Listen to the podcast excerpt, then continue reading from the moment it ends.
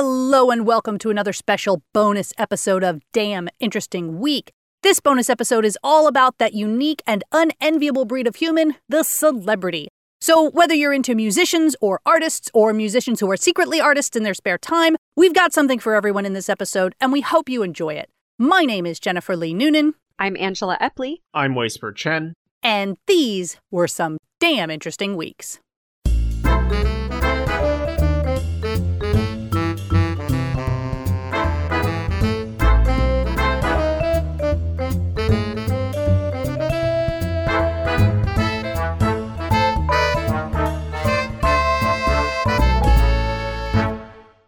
First link. All right, well, this next one is a happy little article about Bob Ross. It's Oh. by Zachary Crockett at The Hustle, and it's called Why It's Nearly Impossible to Buy an Original Bob Ross Painting. Hmm. And it's true, you would think that they would be relatively easy to get a hold of because over his lifetime, Bob Ross created over 30,000 paintings. Whoa. By comparison, Picasso is considered one of the most prolific famous artists, and he only created around 13,000. Van Gogh only painted around 900, and Leonardo da Vinci created a measly 20. Wow. But first, the article takes a quick detour into Bob Ross's life, which is pretty fascinating in its own right. So, he was born in 1942 in Florida. He dropped out of school in ninth grade to work with his father, who was a carpenter. Once he turned 18, he joined the Air Force and was stationed in Alaska, where he became a drill sergeant. Which I don't know if you guys can imagine Bob Ross as a drill sergeant. I struggle. I'm Yeah. not- yeah, he, he has know- a strong military background, actually. It's Sometimes I really struggle with it, but then I think back to that aphorism that it's always the quiet ones. Right. well, and apparently, even among the other drill sergeants, he had a particularly stern reputation, earning him the nickname Bust 'em Up Bobby. Wow. But in his spare time from being a drill sergeant, he liked to paint, and he was particularly inspired by an artist named Bill Alexander, who had his own TV show on PBS called The Magic of Oil Painting. Oh. So Bob Ross's gimmick at first was he would paint little landscapes on Alaskan gold mining pans and sell them as souvenirs to tourists. But before long, he was making more from the art than he was from the military. So in 1981, he moved back to Florida and became an official student of Bill Alexander, who hmm. crucially taught him his signature wet on wet technique, where you don't have to wait for one layer of paint to dry before adding more. And this is, of course, what allowed him to eventually paint a whole landscape within a 30 minute TV show. So it was a pretty Mm. important aspect of his career. So for about a year, he just worked as a painting teacher himself in Florida. But then Alexander's show, The Magic of Oil Painting, went off the air in 1982. And one of Bob Ross's students, Annette Kowalski, convinced him that he could fill the void. Weirdly enough, Hmm. her husband, Walt Kowalski, had just retired from the CIA. And so they had a lot of money and nothing to do. So they agreed that this would be a nice little project to keep them all busy. So the three of them pooled their money and they formed a company called Bob Ross Inc. A pitched it to a PBS executive. He liked it. And The Joy of Painting went on the air in 1983. Wow. It ran for 11 years and probably would have gone on for much longer if he hadn't developed lymphoma and died at the age of 53. The show went mm. right up to the end of his death, and at the very end, it was being syndicated on over 300 stations nationwide and reaching an audience of about 80 million viewers. wow. Yeah. Wow. As a complete side note, this article actually linked to an older article from the Washington Post that was all about Bob Ross's apparent obsession with squirrels. He had a pet squirrel named Peapod that made several appearances on the show. And Pod? yeah. And Joan Kowalski, the daughter of Annette and Walt and current president of Bob Ross Inc., said that he would just drop to his knees and play with any squirrel he saw in public. And he had this big enclosure outside his home in Orlando where he would nurse injured squirrels back to health before releasing them. Like he was, you know, it's one of those things you don't want to meet your heroes, but everything I've heard is like, no, this guy is the real deal. He's adorable and wonderful, unless he's being a drill sergeant at you, I guess. I don't know. Oh, so sweet. Interestingly, Bob Ross was never directly paid for any of the shows, and the art he created was officially owned by the parent company, Bob Ross Inc. Of course, he was a part owner of that company, and they used it as a platform to sell paint, instructional videos, and other merchandise. So by 1991, it was generating $15 million per year, or about $29 million today. Which, Okay. side note, when they made that dollar conversion, it made me feel so old. Because, of course, you know, yes, this was 30 years ago. There's been some inflation, but it doesn't feel like it was that long ago, no. you know? And so they're like, oh no, in old 90s dollars. And I'm like, oh my God, just kill me now. That's just rude. Yeah. Super rude. it's because his presence is timeless. That's why. Mm, But, mhm. but back to the idea of if you wanted to buy one of these paintings, in total, he made 381 episodes of his show, which actually accounts for 1,143 paintings because for each episode, he would paint the same image three times once before What? taping, once during, and then once after, which they don't explain. Like, I get the once before is like, okay, let me get my pattern down. Okay, now I'm going to tape it. But then Mhm. why after? I don't understand. Huh. But the rest of the 30,000 came from his time before the show in Alaska, plus daily seminars, public events, and charity auctions after he became famous, which he was apparently doing just on a daily basis. He was constantly out there. And Wow. a lot of these paintings were just given away at the event because, as Joan Kowalski noted, quote, he was about as uninterested in the actual paintings as you could possibly be. For him, it was the journey. He wanted to teach people. The paintings were just a means to do that. Mm. So, because of all this, a lot of his works are just sitting in regular people's homes and they're not really interested in selling, even though some can go for up to $95,000 when they do come up for auction. Wow. Yeah. Oh my gosh. One rare art collector who declined to be named for the article said she has both a Bob Ross original and a Picasso, and the Bob Ross gets far more comments from friends. well, he was kind of like the people's painter, right? Exactly. Mhm. Yeah, everybody Yeah. likes him. But if you do want to just see one instead of own it, that's actually pretty easy. There's the Bob Ross Gallery in New Smyrna, Florida, the Bob Ross Experience in Muncie, Indiana, and four of his paintings are actually owned by the Smithsonian in Washington, D.C. I don't know how often they put them on display, but they're there. So, So I wonder if you actually go to the Bob Ross experience, do you like travel through his life and then get yelled at by a drill sergeant before getting to the paintings? that would be awesome if they had like a little like a like a museum display where you push a button and it plays the Mhm. audio and it yells at you. Amazing. Yeah. Next link. Next link. link. This article comes to us from thedailybeast.com. and It's titled Why Lady Gaga's Dog Napping Has Stumped Pet Detectives. Oh, So, have y'all heard about this? Yes. I have. It was really yeah. sort of frightening, I thought. I mean, Yeah. I understand people Yeah. steal dogs, but like shooting the guy seemed excessive to me. Well, I mean, when you consider the reward amount, I think it was something like five hundred dollars. I mean, you can hire a hitman from less, according Sure. to uh, media I've seen.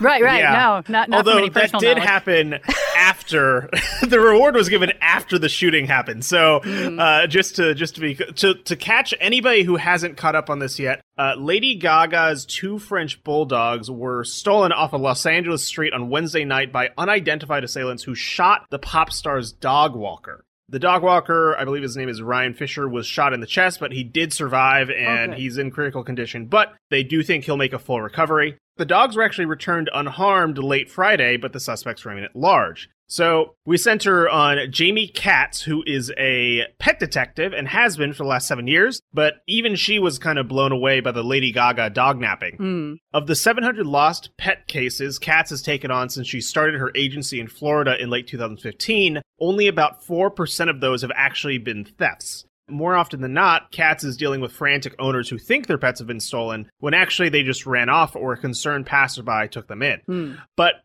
given the added violence of the Lady Gaga shooting, she says it's now more of a missing person case that the police are best equipped to deal with. Hmm. Although the crime was vicious, the motive likely wasn't complicated. Brandy Hunter is vice president of PR for the American Kennel Club, and she says people steal dogs for two main reasons, both coming from greed. They want the dog or they want to sell the dog. Mm. Whereas Jamie Katz has sometimes seen a third reason, which is a retaliation type situation where an animal is stolen because of something that person did.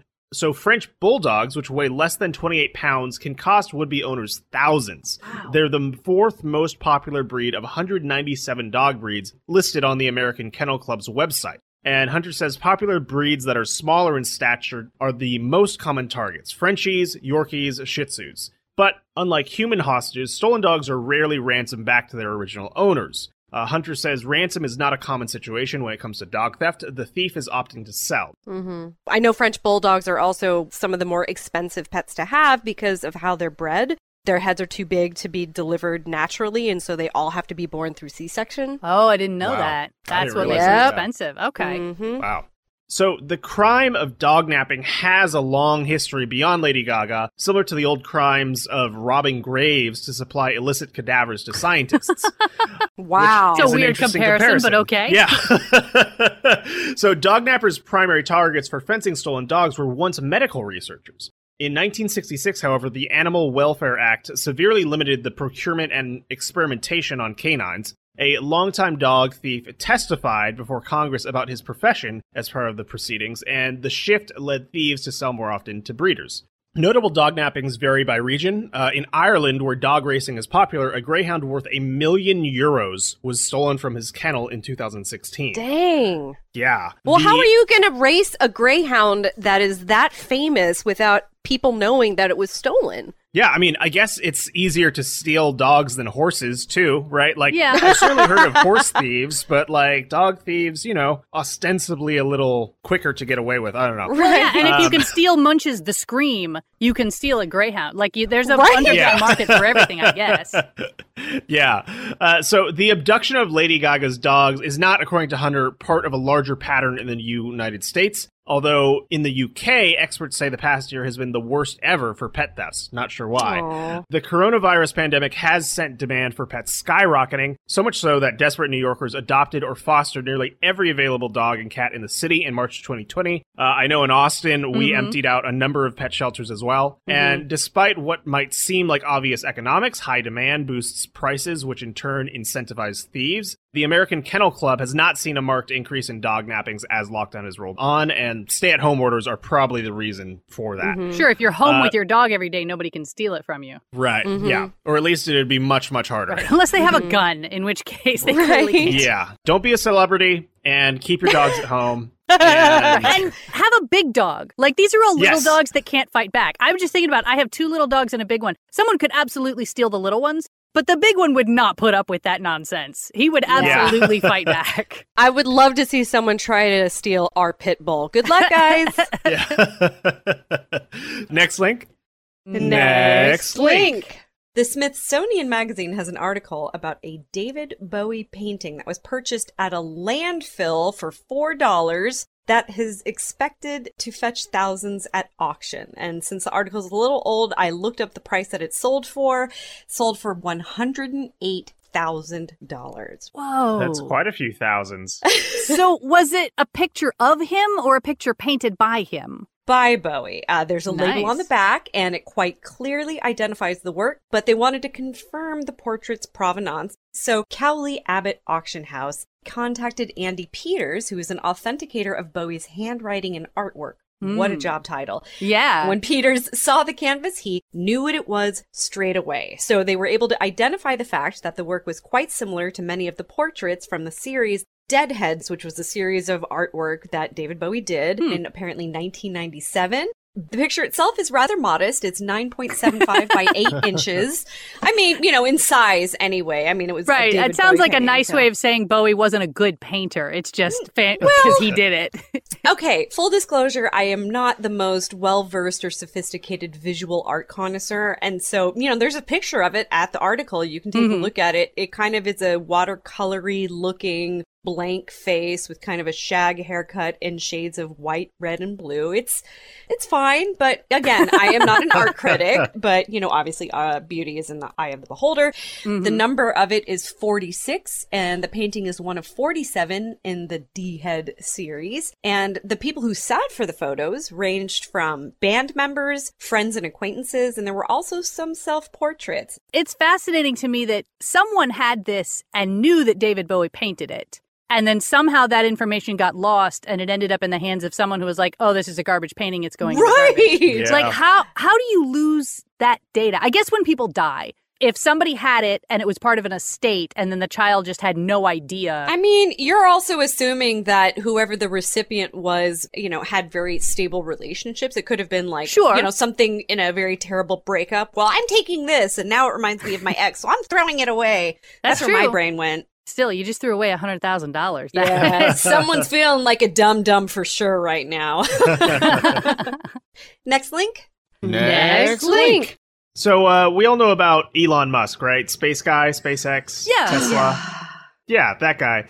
Yeah. That guy. so he gets a lot of people trying to reach out to him and message him and stuff like that. But apparently, he recently changed his phone number, and now it belongs to Lindsay Tucker, who is a 25 year old skincare consultant. Oh no. So she has been getting uh, Elon Musk's calls and text messages for years. Essentially, Oh my uh, it looks like two or three years. And yeah, so she works at a Sephora beauty store in San Jose, California, and had never even heard of Tesla and SpaceX until a couple years ago, which is really when Elon Musk started blowing up. And so on any given day, she receives at least three calls or texts intended for Musk, who she has never Ugh. actually met. It's especially bad whenever the you know maverick billionaire, as he's called in this article, which is actually from uh, NPR.org. Should have mentioned that. Whenever he provokes a scandal, Mhm. he her phone will end up blowing up with a torrent of messages related to it. So I guess this number must be on on the internet somewhere as a way to get in touch with Elon Musk. Because otherwise, I mean, why would it persist for so long? Right. Or Yeah. even saved in people's contacts as in their phones that they pass along to other people Yeah. if it is a bit of a gated network. Yeah, and there's actually a document that they embedded of a screenshot where somebody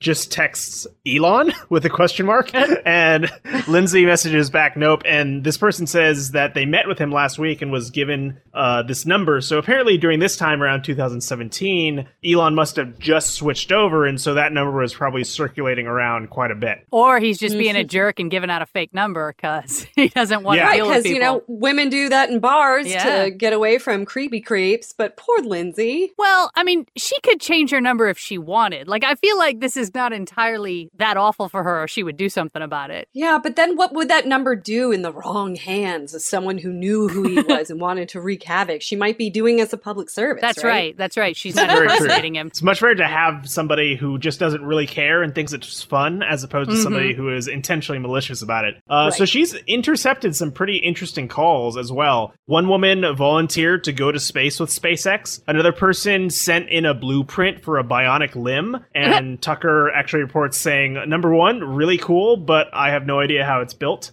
A South African businessman asked about buying a thousand trucks, and the IRS actually called about a complicated tax issue. Tucker thought that that one was for her, and so she was Oh, very no. relieved. She does not owe several million dollars in some sort of error. Yeah, exactly.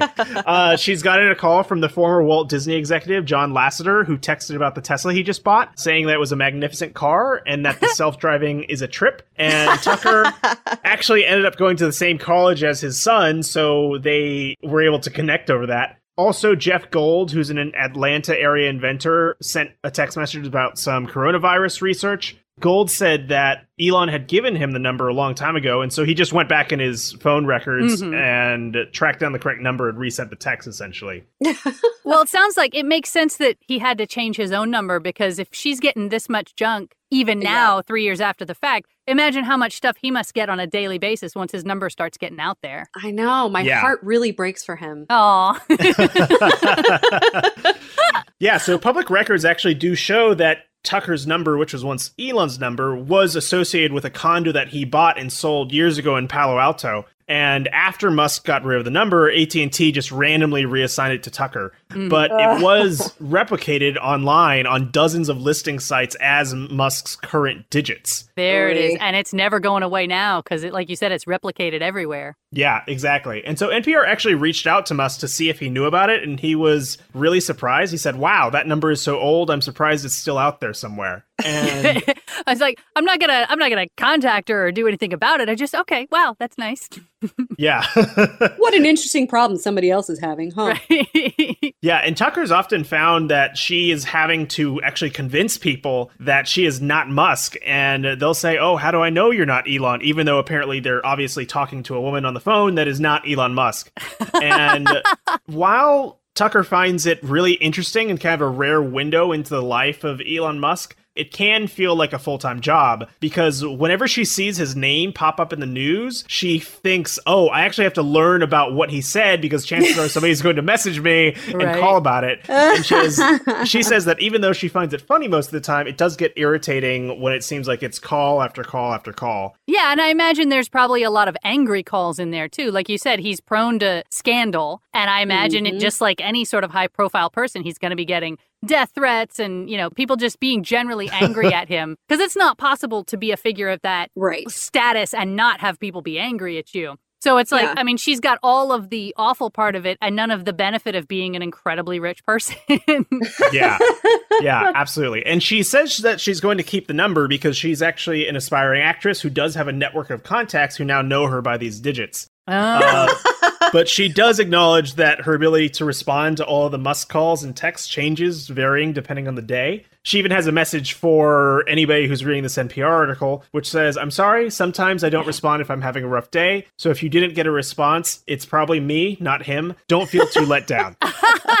there she so goes, gracious. apologizing for him for, I mean, that's just, the whole subtext of this article is really kind of a commentary on women's emotional labor and how that is basically both hidden and expected. And maybe that's been on my mind a lot, but Right. uh, well, she, yeah, she feels like she's got to, not so much for his sake, but I think for the caller's sake. You know, she doesn't want to just leave them hanging. She feels like she's got to reach out and connect and say, oh, I'm sorry you didn't reach that person. I hope that Tucker at least is gonna turn this into some kind of hustle. Like maybe at one point she'll just randomly get a call from a casting director who's trying to cast her an Elon Musk movie, and she just finds a way to plug herself There and. Uh, take advantage of all that work she's doing. That's right. I, she I might be getting I hope out it works of out for her. That's right. Yeah.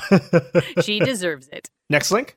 Next link link. So, speaking of photos of celebrities, this article comes to us from DW.com and it's titled The Story Behind Albert Einstein's Most Iconic Photo. Hmm. You've probably seen this one. Uh, Tongue out. yeah. I know what you're yeah, talking yeah, about. It's the waggy tongue wong. So uh, it was March 14th, 1951, the day that Albert Einstein turned 72. Hmm. And the famous physicist, who was born in Ulm, Germany, had already been living in the U.S. for many years. At the time, he was working at the Institute for Advanced Study in Princeton, New Jersey. A birthday celebration was being held in his honor at the research center. So the paparazzi was lurking around the venue outside when he left, hoping to hear one of the world famous professor's witty quips about the global political situation and to take the perfect birthday photo. But not a fan of media hype and growing weary of being a spokesperson, Einstein was annoyed by their presence, and yet there he was, stuck in the back of a limo, sandwiched between the Institute's former director, Frank Aydelotte, and his wife, Marie, unable to escape the flashing bulbs.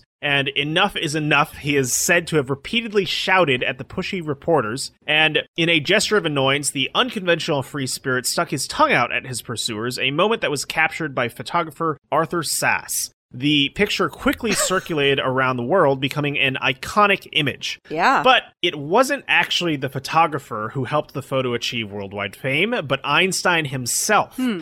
he ordered numerous prints and cropped it so that the Aydelotte couple could no longer be seen. he sent dozens of the photos to colleagues, friends, and acquaintances, and he wrote to his friend Johanna Fantova, "The outstretched tongue reflects my political views." and yeah.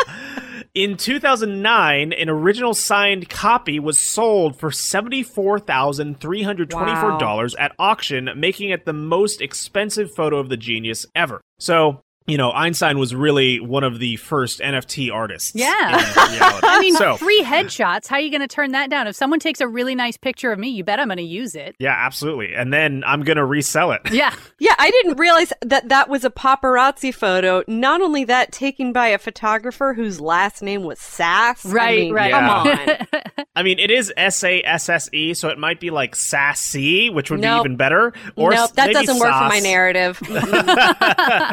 Mm-mm. It's sass, or or Yeah. he was a sassy photographer. Yeah, okay, there you that's go. allowable. Yeah, Mhm. yeah. so Einstein, who was Jewish, had fled Nazi Germany and knew what it felt like to be the subject of a government led witch hunt. Thus, he did not condone the Cold War and the search for alleged communists instigated by Senator Joseph McCarthy, in which many politicians, intellectuals, and artists were accused of being un American. And Einstein had a lot to say about such human stupidity. The ruling of the dumb people can't be overcome because there are so many of them, and their voice counts as much as ours, reads an Einstein quote translated from German.